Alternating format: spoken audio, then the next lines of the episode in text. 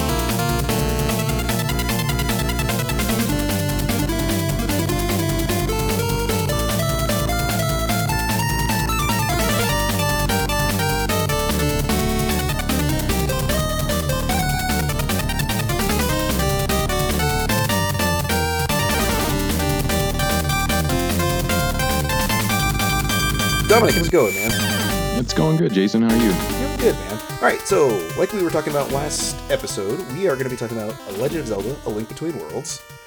Uh, do you have any familiarity with this game?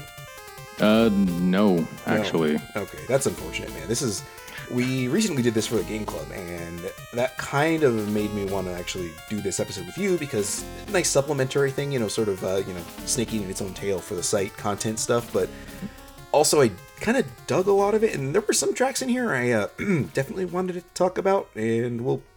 I'm pretty sure you know exactly which one I'm talking about, but we'll get to that one when we get to it. Definitely.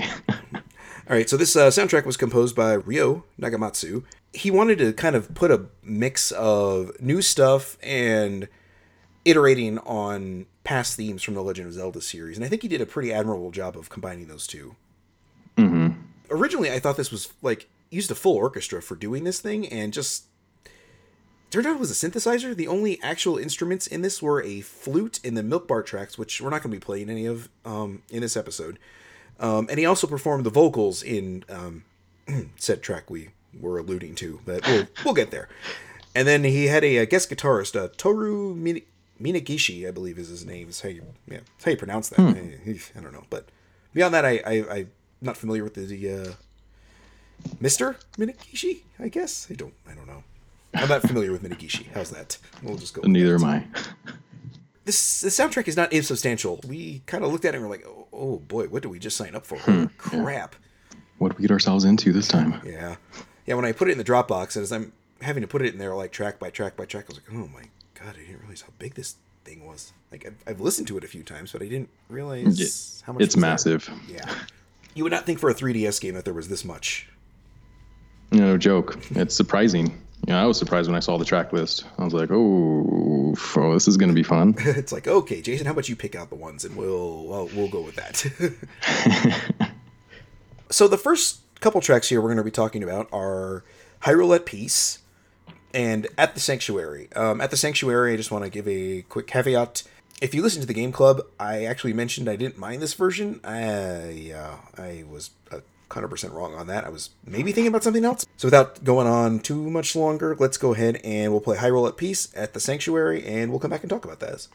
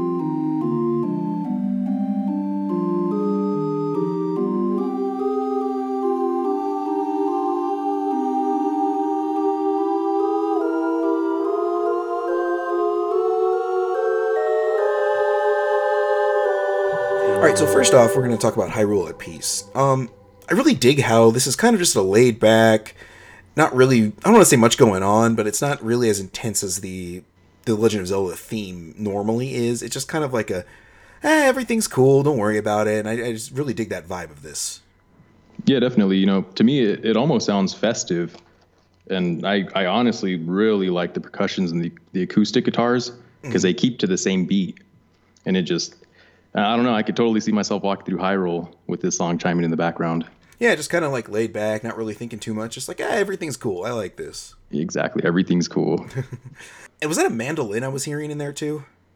um, I honestly think it's it, it was an acoustic guitar. Okay. Because I could have sworn. I mean, I could be wrong. Like I said, that's that's why I've got you on this is because you know this stuff better than I do. But like I was listening to it and I was like, man, it kind of sounds like a mandolin. But you know, my my big familiarity with a mandolin is uh, you know Bruce Hornsby and the Range and you know Mandolin Rain. So it's kind of uh, kind of the beginning and end of my familiarity with that instrument. So Yeah, with string instruments, sometimes it's really hard to tell what the hell is playing. I mean, depending on the chord progression and everything, it that that'll really determine whether or not it's a mandolin or an acoustic. And it sounds like they're playing, you know, natural acoustic chords okay. to back everything. So that's why I'm assuming it's acoustic. Could be wrong though. Who knows? Yeah, Uh, and as we said, none of this was actually like real instruments. none of it's set. real. Yeah, yeah, this is all fake shit, guys. Come on, none of this matters. Oh, anyway. I know. What are we talking about here? Okay, so at the sanctuary is the second one we listened to, and that one. Okay, so that is like the weakest track in the A Link to the Past soundtrack was the sanctuary theme. It's just kind of this like warbling, like chanting, like it just did not do it for me at all. And it's, it's the one that I'm just like I could get me out of the sanctuary as fast as possible when it comes up. Boy, I think I like this one even less. On the game club, like I mentioned before, I I thought I enjoyed this one at least, or was at least more tolerant of it. And coming back and listening to this thing by itself, oh god, Just don't it- like it, huh? no, no, no. Just that it's still got that warbling vocal, and it just like, it just that. Yeah. Yeah, I'm really not a fan of this one. You know, but I do dig the the light chord progression. Okay. Or just the light progression, shall I say, in the song. But that's it. I, I- I do like how it builds. I just don't like the the voices. I'm just not a big fan of that. I understand what they were going for. Even originally, like they wanted to have this, like you know, like monks in the background chanting sort of feel to it, Mm, okay. because this takes place in a you know a sanctuary, a church, basically, if you will. Right. So I, I understand what they were going for, but and it just like I, I really feel like Nagamatsu could have done something a little bit differently and not had that just kind of like warbling chant sound going. You know, if he did add an acoustic guitar, it might make it sound a little bit better. I mean, everything sounds better with guitars. There you go.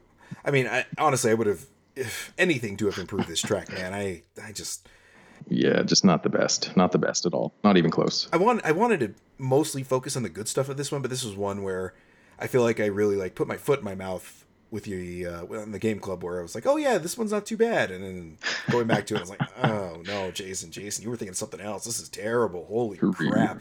Retraction. Yeah, exactly. I wanted to put it out there that no, I was wrong, and I own up to it. So this this version is not not not good, not at all. So No good. No good. The opposite of no good are the next two things we're going to be talking about or listening to. Uh, we're going to be listening to Ravio's theme and meeting Princess Zelda. So we'll go ahead and play those two, and we'll come right back.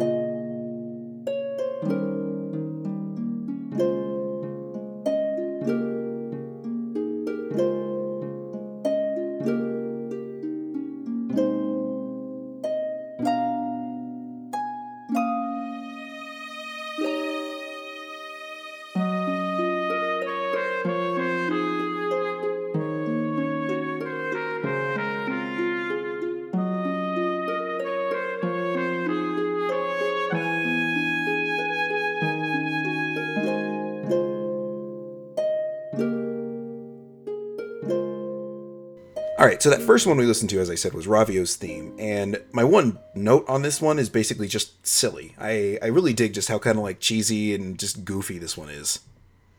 Yeah, it's it's a very fun song. It is really goofy. I honestly I think it's perfect for uh, it's a perfect track for a shopkeeper. Silly, goofy. It, you don't really have to have anything intense playing in the background.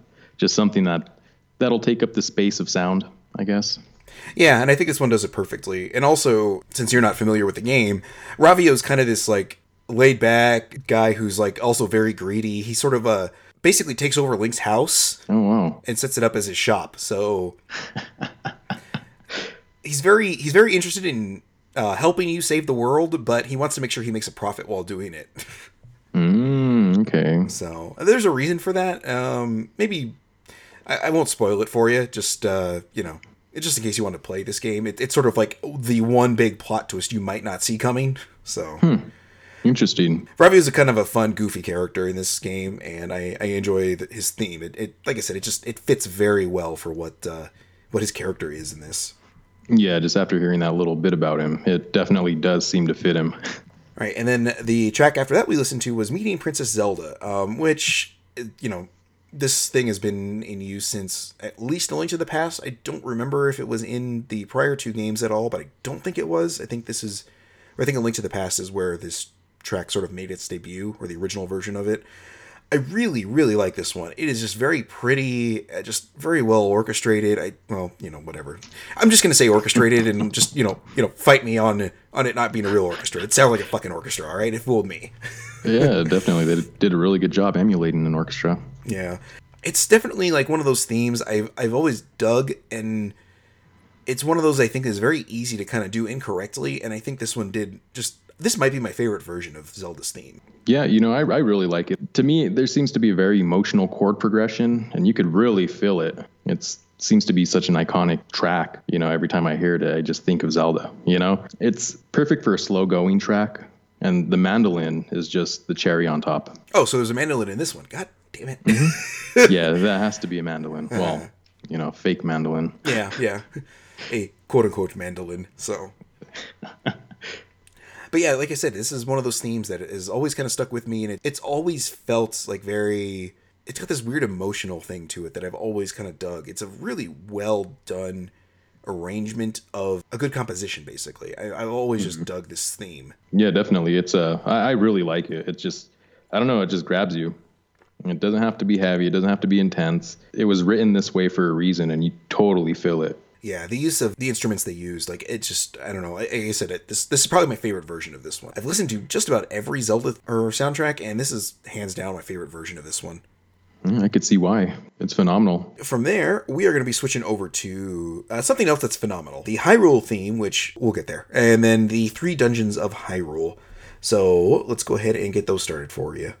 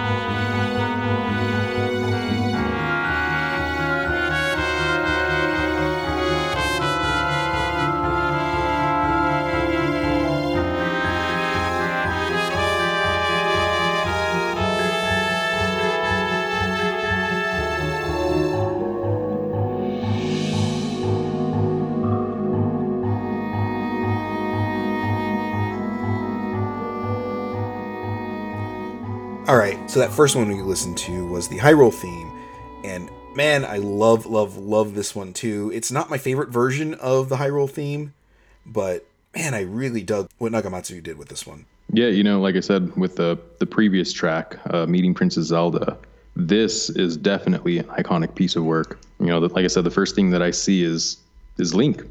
Honestly, you know, making his way through Hyrule. You know, Ryo really nailed this one down. Absolutely. Like I said, this one evokes the A Link to the Past version so so much, and it just really feels like this is what Koji Kondo, the original composer, was going for and was trying basically was trying to do with what the Super Nintendo was capable of as far as sampling abilities go. Mm-hmm.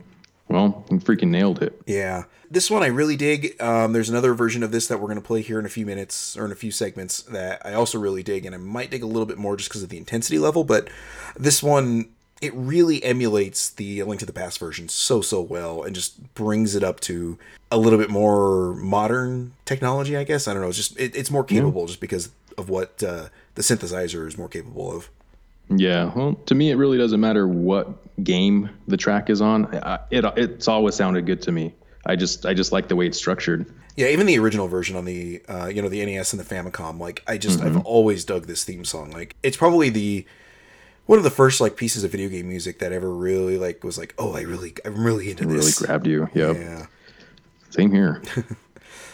And following that was the Three Dungeons of Hyrule. In the original, I kind of I kind of did this throughout the game club too, where I ta- kept saying the original and I kept referring to A Link to the Past because this is in Japan, A Link Between Worlds is known as uh, A Link to the Past too. So you'll forgive me if I hmm. keep dipping into calling it the original, but the A Link to the Past version, this is the dungeon music um, in the Light World, and this is basically the dungeon music in Hyrule, which is the equivalent of the Light World in this one.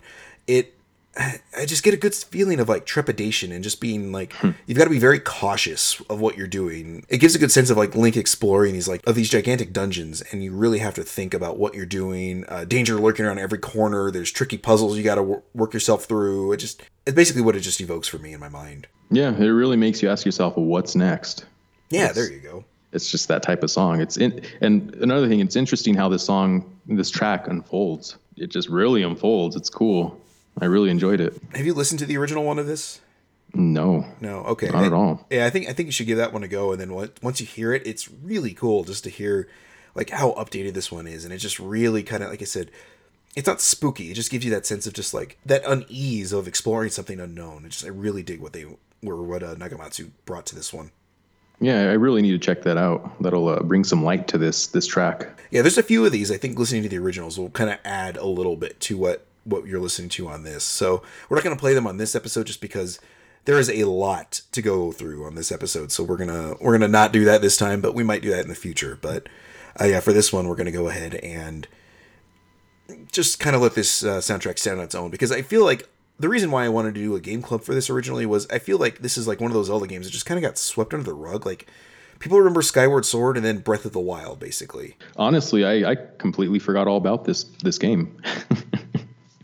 I really did. And after getting through the game club, like this might be my second favorite Zelda. I, oh wow! I really, good, huh? really, really like this game a lot. We released the episode on the fifth anniversary of the game releasing, and I kind of wanted to do that just to highlight like just how great of a game it was. And then, like I said, listening to the music of it too, I was like, you know, I really want to do the soundtrack for this thing too because it it really just feels like it's underappreciated quite a bit. Yeah, you know the this OST was the perfect OST to cover. Yeah, I, I guess man, this is just one of those soundtracks that like it, it really does feel like it kind of got pushed under the rug along with the game. It just going from the we'll say divisive Skyward Sword to the much beloved Breath of the Wild, and and this was like right smack in the middle of these two, and it's just like what nobody talks about this game, and I really wanted to kind of do this game justice. Yeah, it seems like it just got buried. Like I said, I I completely forgot about this game. Yeah, that's a shame. It is a shame. I, I really think you should play it. It's it's one of the uh, like the greatest hits or whatever. I think Nintendo selects, and it's twenty bucks these days. So. Oh, definitely worth it then. Yeah, I got to pick it up. All right, and now the next two tracks we're going to be playing are Hyrule Hotfoots and At the Milk Bar.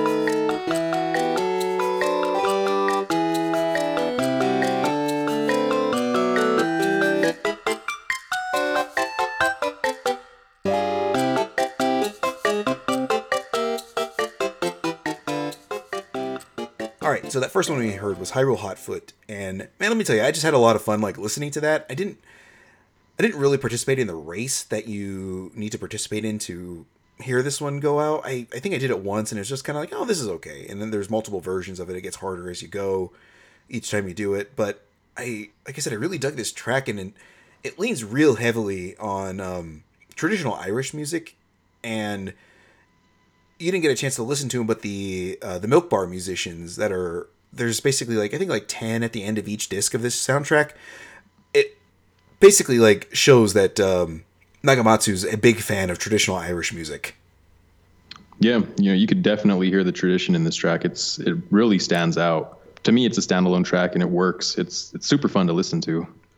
It's just kind of one of those like peppy little things. It's like, you know, if you were um, you know, just like a video game character or an anime character, you just kind of popping along to it, just like oh, did it, did it, did it, just you know, like everything's good. So yeah, seriously, I really like the backbeat to it. It's just it's just catchy. It's cool.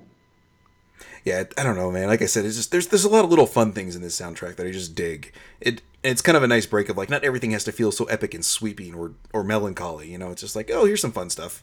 Right. You know, some uh, originality is always nice. Something that's different yeah, I think it's nice to show uh, Nagamatsu has some range outside of just like, hey, oh, hey, I'm just going to remake Koji Kondo stuff.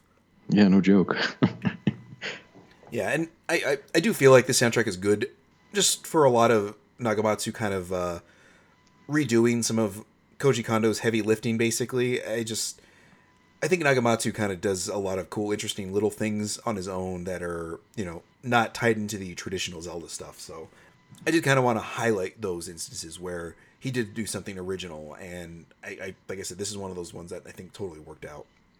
Oh yeah, it, it worked out perfectly. It's uh like I said, it was a it's a fun track to listen to. Definitely different, and the tradition is totally there.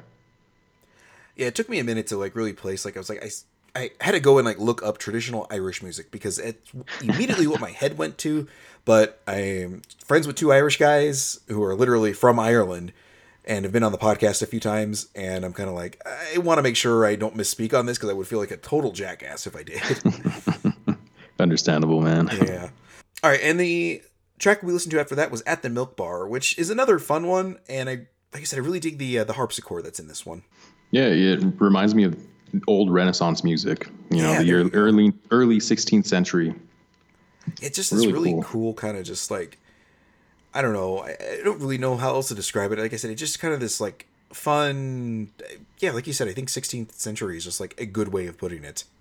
Mm-hmm. Definitely old school. Um, it's a standalone instrument. You play rhythm and lead with it. It's it's pretty cool, and it's uh basically it's basically played in the way of a keyboard.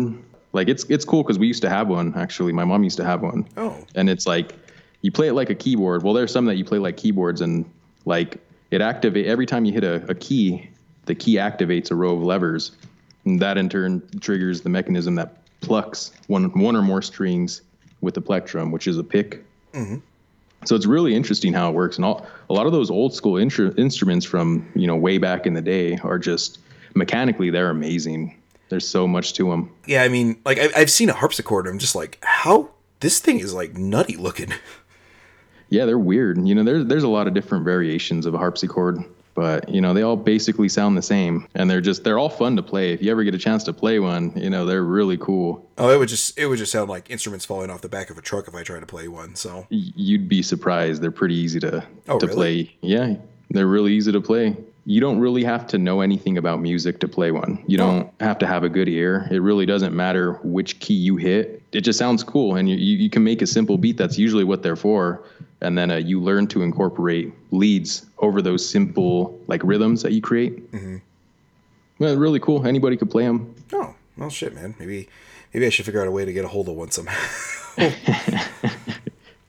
I, uh, yeah, I, I, don't know anyone that's got a harpsichord just laying around, but apparently uh, at one point you did. But uh, yeah, I, I, don't, I don't know anybody that does. So well, you know, it's it's surprising because after the 18th century, they kind of like disappeared. Same with the piano. A lot of that just kind of went under, and in the 20th century, that's when everything with the piano and the harpsichord actually got brought back into you know uh, circulation, I guess. So they do have new versions of the instrument. Hmm. Yeah, just a matter of actually finding one because you know, people mm. want to sit down and play the guitar, play the piano, maybe the drums just for fun. I don't think the harpsichord is one of those things where you're like, oh yeah, I want I want one of those. That's totally my jam. yeah, definitely. Yeah, I don't think it's what I don't think it's the forefront of anybody's mind when they're thinking like, hey, I want to pick up an instrument and play something. well, it, that's something I want to play. it's uh, it, it's probably not the uh, you know, the the fifth guy in a band of like, hey, I, this guy this guy does the vocals, this guy does the guitar, this guy does the drums, this guy does the bass guitar, and I play the harpsichord. Right. Hey man, we need a harpsichord player. yeah. It's like a, there's, there's probably like a first call harpsichord guy like somewhere in, in the music industry. It's like there's like two people and they're like, you know, here, let's call this guy. Oh, he's unavailable. Well, there's only one other guy. I hope he's. Oh, he's dead. Oh boy, that's not good. We're fucked. Yeah, we're fucked. uh, yeah. Okay. Yeah, in, in, really interesting instrument though. Yeah, totally sounds like it. Like, like I said, it, I can just totally picture like a Ren fair going on while though this is playing. yeah, seriously. I really dig that. So, like I said, it, it's a weird instrument. I don't think really ever gets used in video game soundtracks, which is kind of I don't want to say unfortunate because it. I think overusing it would probably be like, okay, I get it, I get it, I get it. You dig this, Jesus Louise. yeah, you know it's funny because this is actually the first time I've ever heard it in uh, an OST. Yeah, I, I can't think of any anything else that's really ever used. I'm sure there's something in there somewhere along the lines. I mean, like I said, I've got you know literally hundreds of soundtracks, but it just this is the one that kind of stands out my mind now. Of like, oh, that's a that's a harpsichord. Okay, well, that's a decision that they made, and I I I, I dig it. So all right, uh, speaking of something I dig, we're going to move on to the fortune teller theme and Yuga's theme. Um, if you listen to the game club, you've got a good idea what I think about Yuga's theme, but the fortune teller theme you might not know. So uh, we're going to go ahead and play those for you and then come right back.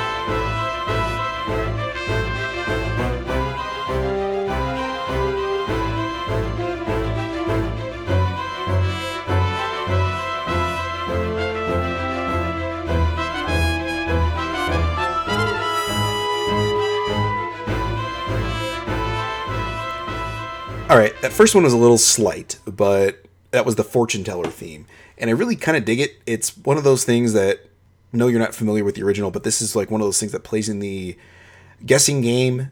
I, I I'm thinking that's where I'm hearing this from, but it's something that was used from the Super Nintendo game, and it like I just really dig how they just kind of repeat that same loop over and over. About halfway through, add in some like little like electronic tinkling. I guess is the best way I can put it. Mm-hmm. I really dig the uh, subdued drum beat in the background too.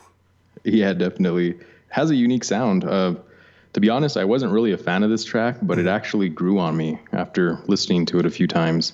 It's just a wacky track, you know. Yeah, it was one of those things too. Like the first time I heard it, I think I was kind of like, eh, it just didn't sit well. But I think the more I listened to it, I was like, man, I, I dig it. There's more going on here than it sounds like. Exactly. Perfectly said. it's real simple, but there's there's I don't want to say there's a lot of depth to it, but it's just like you listen to it and it's like, oh, I appreciate what this guy did with this. This is kind of a cool thing. It's a nice throwback to the Super Nintendo sounds and also incorporating, you know, more modern stuff. Yeah, definitely. Like I said, it has a really unique sound. Yeah. Hell, unfortunately, the next thing we're talking about also has a unique sound, and that is that is Yuga's theme. And boy, let me tell you, I am not a fan of bagpipes. Uh, neither am I. okay, well, good. We're in the same boat here because man, I the more I think about it, I don't think I've ever heard a bagpipe and thought, "Oh, good, this is what I wanted." Yeah, seriously, you know, it, it was an awful intro, and it was just unnecessary.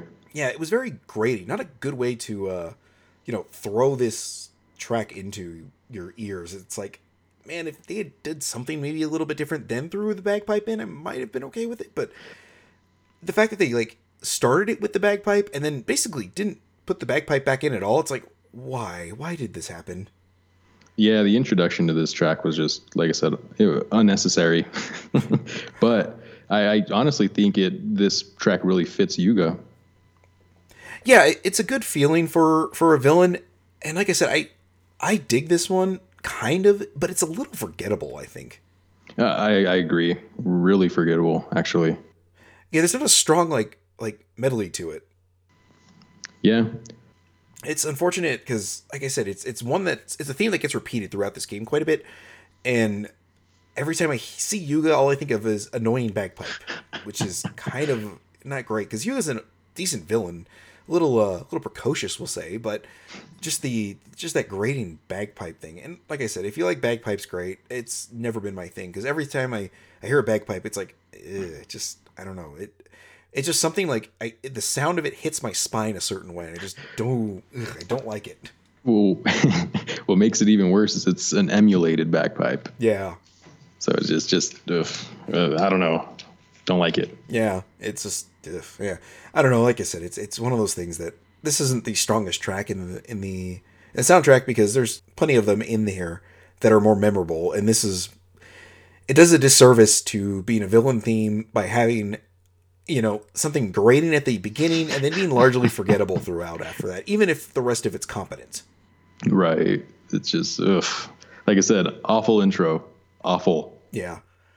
And i do wonder if you take the bagpipe out if it would have felt a little bit better throughout. It's just like i said that that intro you just you start off doing something and it just kind of affects the way you hear the rest of it. Yeah you get hit with that weird first impression because of the intro. Yeah that Mm-hmm. It's like it just it's just awful, man. Yeah, Oof. yeah. I mean, the version I just did was probably uh, maybe even a little less, or maybe even a little more tolerable than the version in the game itself. just barely, because what I just did and the bagpipe itself are both pretty horrible. But anyway, uh, let, us move on to more positive things. The next two tracks we're going to be talking about are the Hyrule theme two and the Hyrule Castle battle theme man, if you uh, if you think I didn't have to look at that and read it word for word as uh, as I was saying that, because that is a that is a hell of a title name. But so let's go ahead and play those two, and we'll come back and talk about those.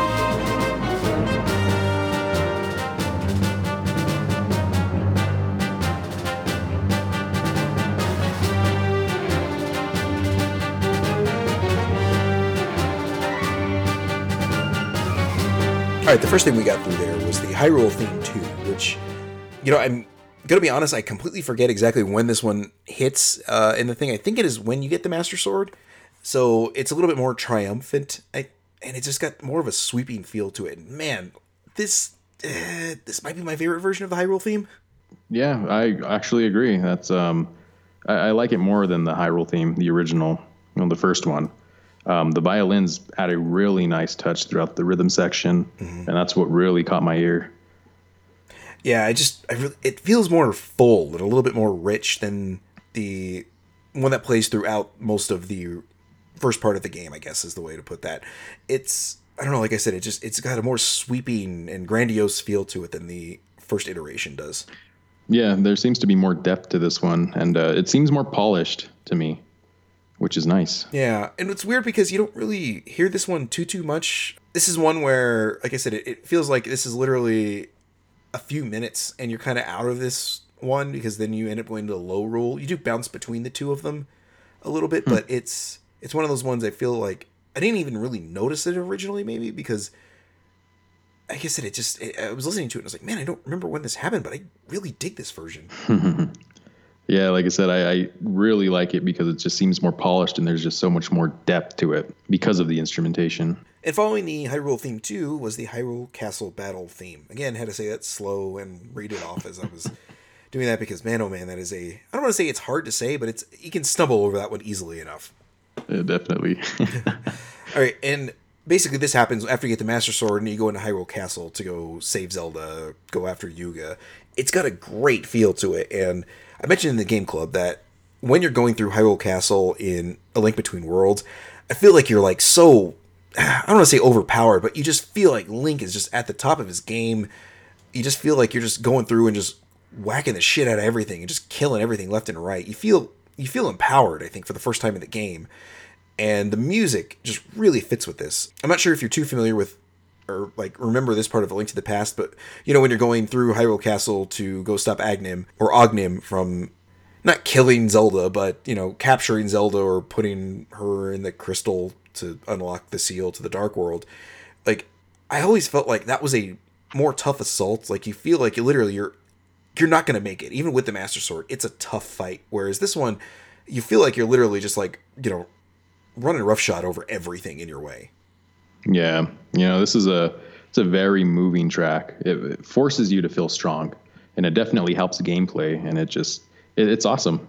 Yeah, I was really impressed with just like how how good it feels to play this and listen to this. It it it's one of those instances of like just a video game soundtrack doing exactly what it should be and complementing the gameplay at that moment. And this only appears this one time in this game, and boy, it it nails exactly what I feel it should be doing. Mm-hmm. And it's a shame because, uh, you know, the music should help gameplay. It really should. It should boost the way you feel. It should uh, it should attack you emotionally, and I don't know, just emotionally boost the game for you. Uh, it could really change the outcome of the game as well. Mm-hmm. And it's a shame because a lot of games don't do that. You know, they all have cool tracks, but it's like the track most tracks don't move you the way this track does. Yeah, this one definitely adds to that feel of just empowerment, and it's it's a great great track, and it honestly it might be my favorite out of this whole thing if I'm thinking about it. And I'm being honest, like I love love this thing. It, it's definitely one of those ones. Like I said, every time I every time I listen to it, it makes me think back to that moment in that game, and I think that's the strongest thing you can do with the with the soundtrack is it brings you back to certain moments in the game moving on to the next one, we're going to be talking. We're going we're going to break format here just a little bit and talk about one because there's a reason why, and it is uh, facing Yuga in Hyrule Castle. Uh, like I said, we're going to talk about. We're going to play this one, and we'll come back and talk about it. But there's going to be a little bit of a something in between there, and you'll see exactly why we're going to do it this way for this one.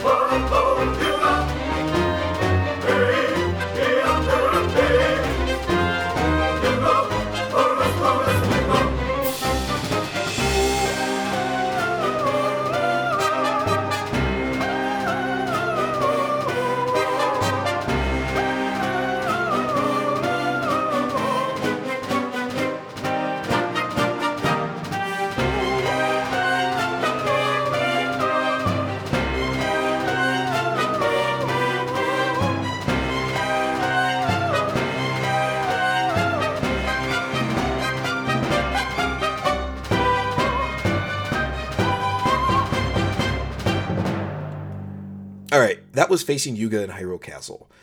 So the reason why we're doing this is if you're one of those more astute listeners and you're familiar with video game music, especially we'll say very popular video game music, this one sounds very very similar, almost beat for beat similar to something else. Yeah. It's incredible. I was uh, I was very surprised after checking that out. I was listening to this and for some reason I kept thinking like I have heard this before and I can't figure out exactly where I heard this. If you were listening to this and were thinking, "Man, this sounds familiar, but I can't quite place it." I'm to go ahead and give you a hint. Actually, no, I'm not to give you a hint. I'm just to play the there's about a 1 minute build up in the original track that this is uh we'll say aping before it gets to this exact part. So we'll, I'll go ahead and skip out that part and we'll just get right to the part where you hear exactly almost beat for beat, note for note where this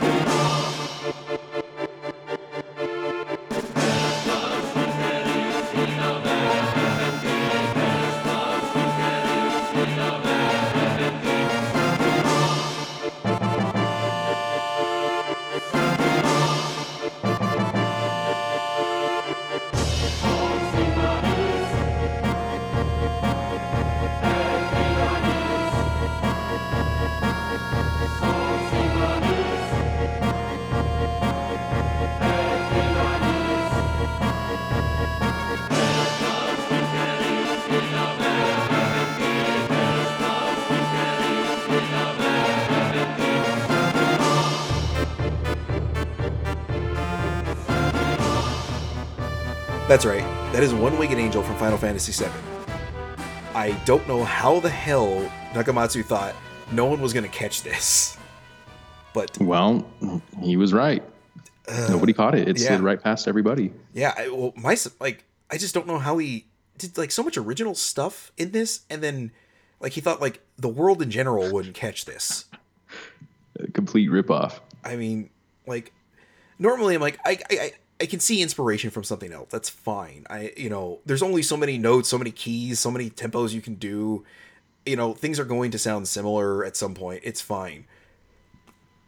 This is like literally just the same thing and the same idea even just the chanting of the name. It's like what what were you doing, man? Yeah, it's note for note, man. It's ridiculous. Like I said, I was so surprised. I did not expect it to be, you know, that similar. Yeah. The like there's that on? there's that whole thing of um oh, I'm trying to remember what the uh, Joe Satriani's song title is, but there it was very similar to a Coldplay song. And there was a lawsuit and if I'm remembering right, it got settled out of court. Um after after we were finished recording, I'll I'll send you the links to both of those songs because that was kind of how I got introduced to Satriani. I was like, "Oh, hey." I was like, "This tr- this is this is catchy. I like this." And then I heard the the Coldplay song. I was like, uh, "Oh, oh, that's pretty blatant." But this is even more blatant than that. I mean, this is like note for note, beat for beats, uh, instrument for instrument, if you will. Yeah, pretty thing. much. It's ridiculous. Yeah, and the uh, and the and the chanting is actually Nagamatsu himself too. So it's like, dude, come on, man, you knew what you were doing. Maybe he was like dicking around. That's the only. This is the only thing I could think of, and I'm just kind of going like you know like off the top of my head. Is he was dicking around, and then he was like, you know, maybe I could jokingly put like this thing here of as a nod to like One Winged Angel. And then he starts recording himself doing the voice, and he's like, yeah, the hell with it, I'll just go for it. You know, that totally makes sense. I could see that happening. It- I could see that being the reason why he did it. I, I hope he did it kind of as like a joke and not like I don't think anyone's gonna catch mm. this. Well, you know, either way, it came out. So he managed to slip it under the carpet and pull back out. And Yeah, I It's just been released. yeah. I could understand like aping somebody's stuff who isn't as well known or a music track that isn't nearly as iconic. But man, One Winged Angel is like the most popular song from Final Fantasy VII. It's like, dude, dude, come on, man. And you know, maybe that's why he did it because it was such a popular, you know, song. And uh, who who knows? Who really knows why he did it? Yeah, I mean, I understand like doing the doing the Zelda stuff because like you know you're you're iterating on on a series that you're you know making music for. But Right. this this is Yeah, an entirely this- different company, an entirely different series.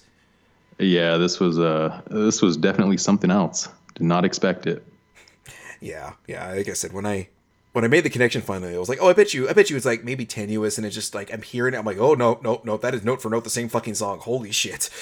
Yeah, and it's funny because before I heard the Final Fantasy version, the original, um, I was thinking to myself, man, this should have been Yuga's theme. You know, I could I could totally see Yuga uh, trapping people in paintings to this one, and then to find out, oh, it's not even uh, it's not even from the Legend of Zelda. Yeah. it's a complete ripoff. Hmm. Wow. Well, I've got to say, I dig the Final Fantasy version a lot more. Yeah, it's like, oh gee, I wonder why this sounds like a good villain theme. Oh, that's right, because it was a villain theme from 15 years before this. oh, jeez, man. Sneaky. Yeah, sneaky little bastard, isn't he? Anyway, um, okay, let's go ahead and move on from this one because I, I think this is the one we've discussed the most, just because it's just such a blatant ripoff. But uh, yeah. So the next two things we're going to be listening to are Princess Hilda appears and Street Pass Battle theme.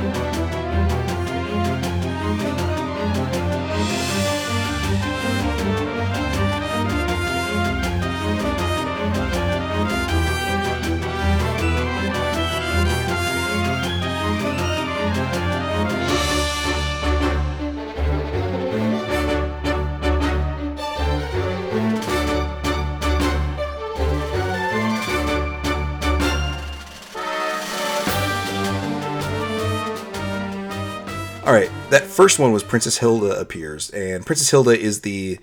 I guess I'll explain this real quick to you since you're not familiar. Um, you know, in Link to the Past, there's the light world and the dark world. Right. In A Link Between Worlds, there's Hyrule and the, yeah, we'll say cleverly named Lorule. And the, basically, it's just a mirror image of Hyrule, but a little bit darker, we'll say. And Hilda is the princess in this one instead of a Zelda. Okay. So it's a Basically little, a parallel Yeah. world to Hyrule. yeah, exactly. Interesting. It's kind of, it, it, it's a neat concept if the name Lorule's a little dumb. Uh, I think it's clever. I don't know. I don't. I don't. I don't like the high and low. I'm like, ah, come on, guys. Really, it's like, you have to do it so on the fucking nose. Her theme, I really appreciate what it does. It's a very. It's got a very like melancholy feel to it, and it's a nice contrast to the sound of Princess Zelda's theme.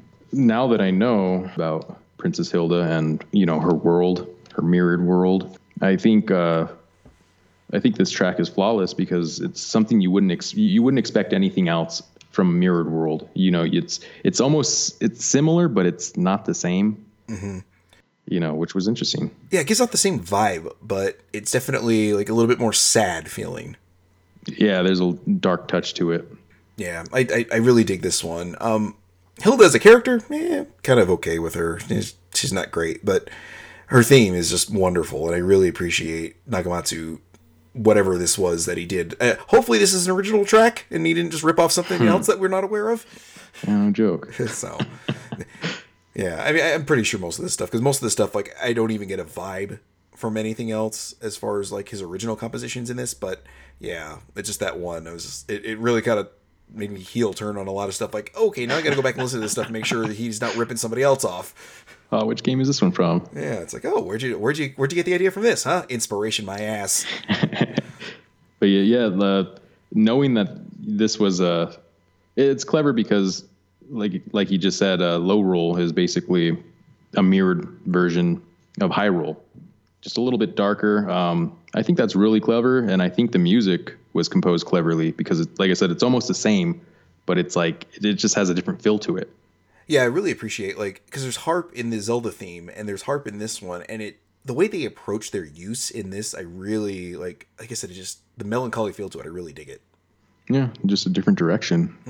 All right, and uh, I, I guess he technically did rip off this one, but uh, this is totally justifiable. But the Street Pass battle theme is the temple slash palace theme from Zelda 2. So I'm perfectly okay with this one uh, being ripped off. So 'cause it's the same series, same company. That that's fine. Yeah, not a big deal. Yeah. um, this I absolutely love this theme, and as far as I know, it has never been used in another Zelda game but Zelda 2. So I really appreciate that Nagamatsu went and took something that's incredibly catchy from Zelda 2, sort of the stepchild of the redheaded stepchild of the series, and brought it to this game. Yeah, you know, I I really enjoyed the little swing to this track. It's a it's a nice kicking track, and it seems to be a great track for I guess a street pass battle, which would be a street pass battle. I'm gonna be gonna be honest because Street Pass is something you sort of you know you need to like pass by other people with your 3ds. Um, I never got to do that with this one, so I never heard this while I was actually playing the game. So I didn't know this track was in here. Oh, okay.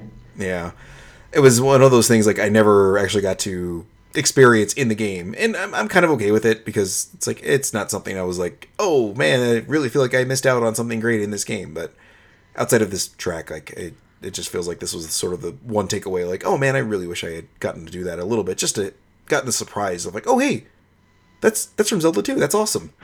Right. Yeah. Just uh, the memory behind it. Yeah, yeah. Give it something like like like I said, I really appreciate that he brought something up from a series that's always kind of looked at as like not the worst, but a lot of people just look at it like, eh, I don't like that one. You know, it's, it's kind of nice to bring something up from that.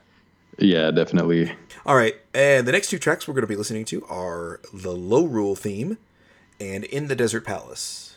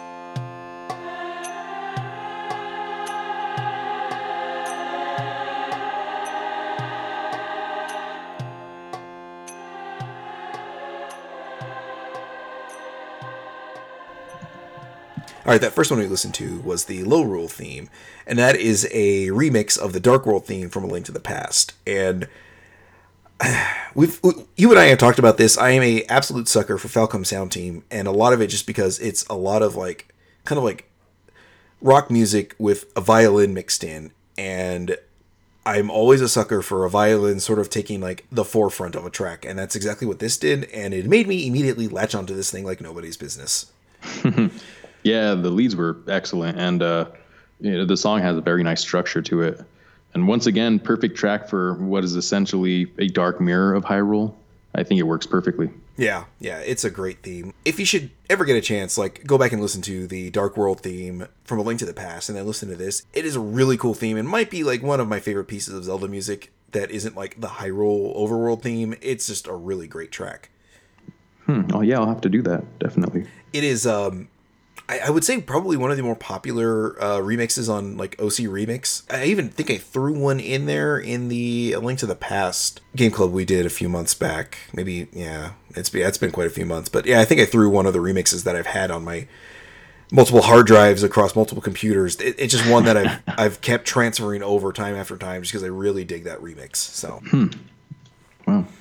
And the track after that was In the Desert Palace. I really dig this one just because the feel it gives. It really does give you a good vibe of, you know, wanting to say this a little bit more eloquently, but being in a desert palace, basically. The instrumentation of it, the chanting, it gives a really, really good, like, Middle East theme to it. Yeah, you know, I thought it was amazing how a little bit of percussion usage could drastically change the sound of something. You take away that, and the track totally transforms in, into something else with a different feel. They totally nailed the, the setting my only real complaint about this one is that I wish there was more to it. It's a little short, a little slight, and it loops pretty quickly and just sort of repeats. I appreciate that it's for a section of the game. You're not in a terribly long time, but it just feels like I wanted Nagamatsu to do a little bit more with this, lengthen it out a little bit. Yeah, I understand. There could have been a little bit more added to it, but I, I still think it's a, it's a decent track. Uh, like I said, they nailed it for what they were going for. The setting was perfect so the structure of the song was was good, but like you said, they could have added a little bit more, something else to it. Yeah, I just wish it was a little bit more. Uh, I, I, wish it was a little bit lengthier. I, I don't need. I, I need them to like pump it up a little bit. I, I, guess in this case, I would have preferred length over girth in this. Oh, okay, gotcha. Yeah, if you will. Uh, I wish I could come up with a better analogy, would, huh? but there we are. So no, we know what Jason likes. Eh, you know, whatever. You got to do what you got to do. Take what you get, buddy. Anyway, so that was in the Desert Palace. So the next two tracks we're going to be playing are Ice Ruins and Skullwoods.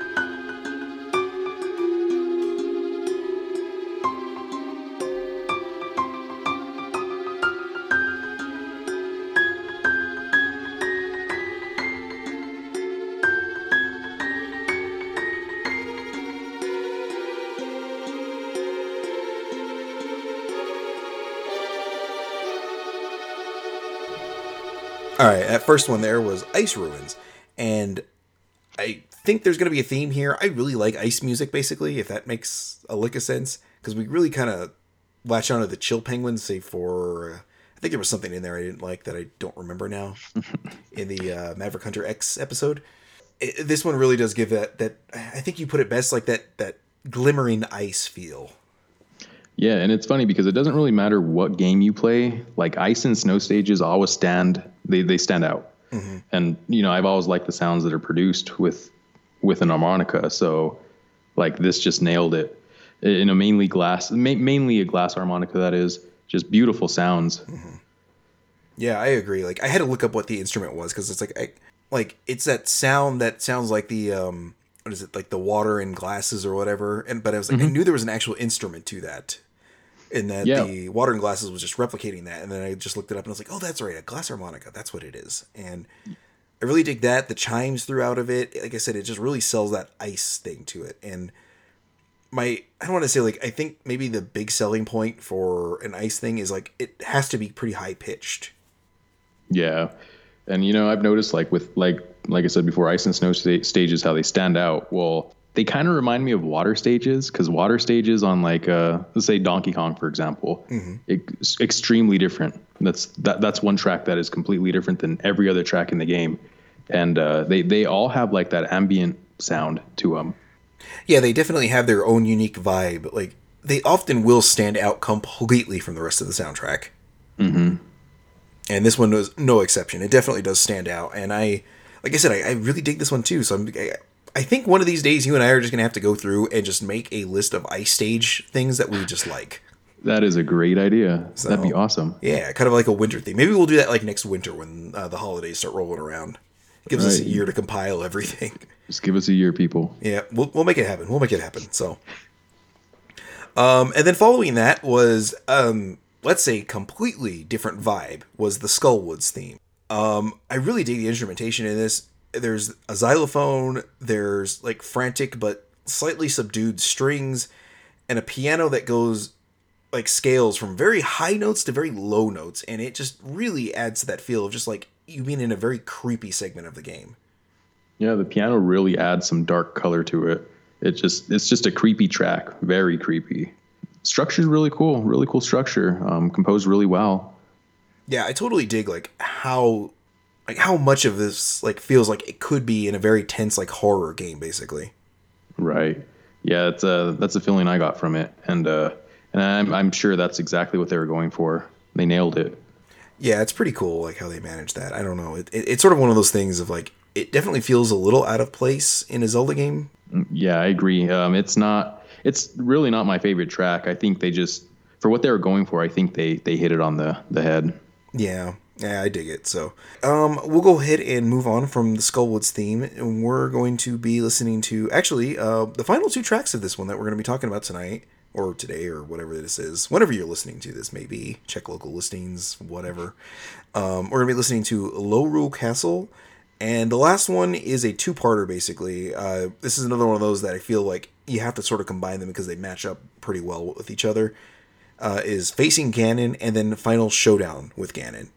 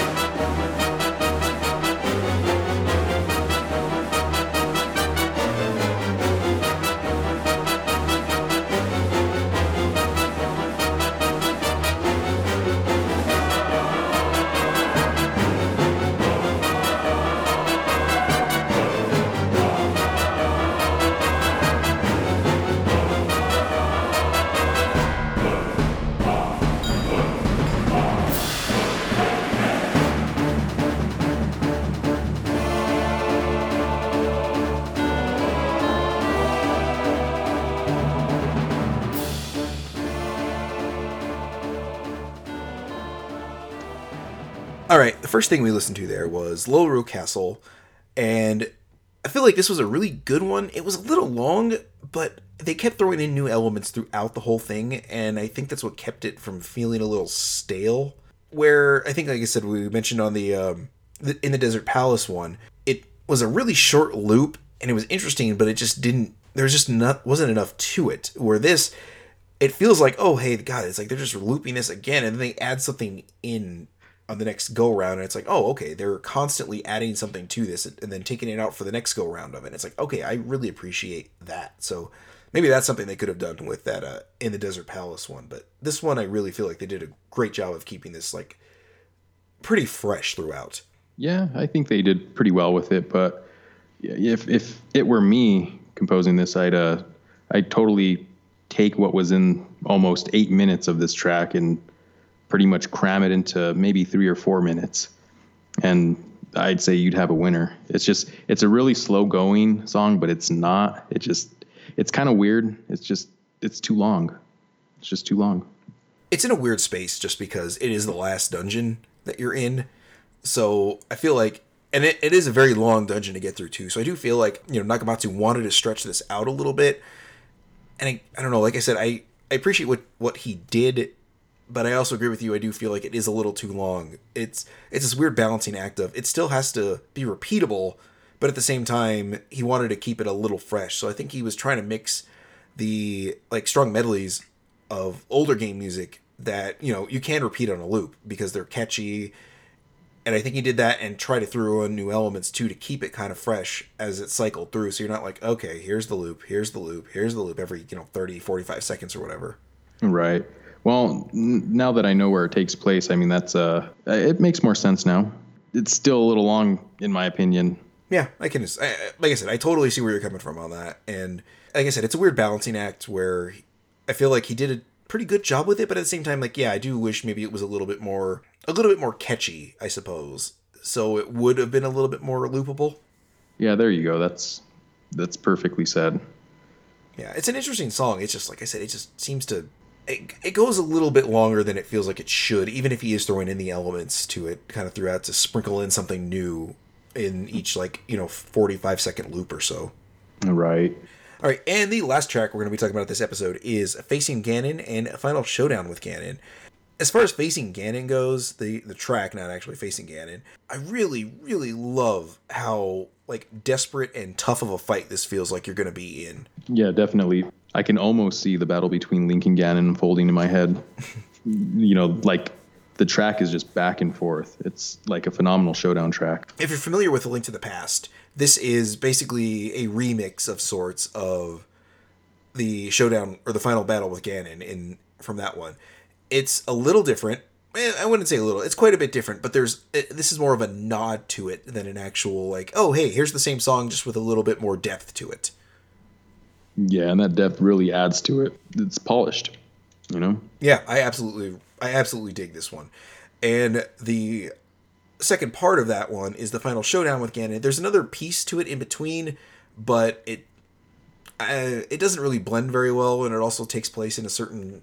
There's a certain thing that happens in between these two pieces that sort of kills the tempo of that, and I think keeping the tempo of these two songs together worked better for our discussion it works well in the game, but for our discussion, I think this works better as as this is. So definitely two in the same hand. What I really like about this one is it really feels almost triumphant. It feels like Link kind of overcame something and has turned the tables on Ganon. Like I said, about halfway through that, even it changes again, and it's like another heel turn where all of a sudden you feel like you're on your toes again. Like, oh shit, this is happening. Oh damn it, damn it, this is not going to work. And it's funny because like uh, the reason why I say they're these tracks are two of the same hand is because it really feels like it's back and forth throughout both tracks, but especially the final showdown with Ganon. It's just, you know, one minute you seem you feel like you're you're winning the battle, and then it just tables turn when it comes to the music. Yeah, what I really like about it is this does throw in, and this maybe goes against what I said about not being it not being particularly memorable, but this throws in a little bit of Yuga's theme at the end of this and I really appreciate that it does it without the bagpipes or the chanting of One Winged Angel. So, yeah, they did really well with this one. Yeah, I really appreciate like the mix in this one. It's it's it's a pretty catchy little thing. So, um, like I said, as far as that goes, it's a really great like just final showdown thing with Ganon. This whole the, these two pieces combined just really give a good sense of like push and pull between Link and Ganon, and who's winning and who's losing and who's you know and tables turning and it feels like you know you're doing good and then all of a sudden you're not and then there's that moment of triumph of like oh hey no everything's going right and then it does another heel turn of like mm, maybe not. Yeah, it's it's yeah, I, I think they're both phenomenal. It's just like back and forth, like you said, uh, tug of war. You know, tables turned. Yeah, and ultimately, like I feel like this might this is a good way to for us to close out our discussion, but also I feel like this was a good way for Nagamatsu to kind of go out with a semblance of hinting to the past, you know, paying homage to the to past music in the series, and also incorporating his own unique stuff. Yeah, I completely agree with you. So, with that, that will wrap up our discussion here with uh, Link Between Worlds. As far as our next episode goes, we decided what we're going to be doing from now on is teasing you with it. So, if you've got some familiarity with with uh, video game music, you might recognize it. You might not. These two games that we're going to be talking about on the next one. Well, I ruined that. We're talking about two games, but uh, the two games we're going to be talking about on the next episode are not incredibly well known, but they've got great soundtracks and they were done by the same composer. So I'll give you those hints. So if you can track down who did those, you'll know what we're talking about. But we'll close that out, or we'll close the episode out with something from one of those two games that we're going to be covering in the next episode. As far as plugs and everything goes, you can find me on Twitter at Jason Arriola, and Dominic, we can get you at Dominant Shred, correct? Dominant Shred. All right. And you can get the podcast at Rowyco Podcast. That's R O W Y C O Podcast. Uh, you can get the you can get to the website that this podcast is uh, hosted off of, and also I run. That is at Games and Junk on Twitter. We've also got another couple podcasts we do over there: Game Club, Multimedia Failure, which is a chronological viewing of video game movies, which is, um, let's just say the episode I recorded yesterday with the crew over there was a uh, was a very trying episode. So has nothing to do with the people I recorded with. It has to do with the content. the episode we did was was rough. Uh, you'll if you're listening to that too, you'll hear that in a few weeks. So keep an eye out for us. We are every other week. So every two weeks you will hear us. On the opposite week of us, there is Multimedia Failure, which is that movie podcast I just mentioned. So there's always something podcast wise coming out from us. So yeah, um, if there's any ideas you guys have that you might want to hear Dominic and I cover, we're always open to ideas. So you can hit us up on Twitter. If you want to send us an email, you can send us an email at podcast at gamesandjunk.net. And other than that, I don't think I have anything else to plug. Uh, Dominic, do you have anything you'd like to plug? No, not at all. That was it. All right, man. Well, thanks for listening, and we will talk at you guys next time.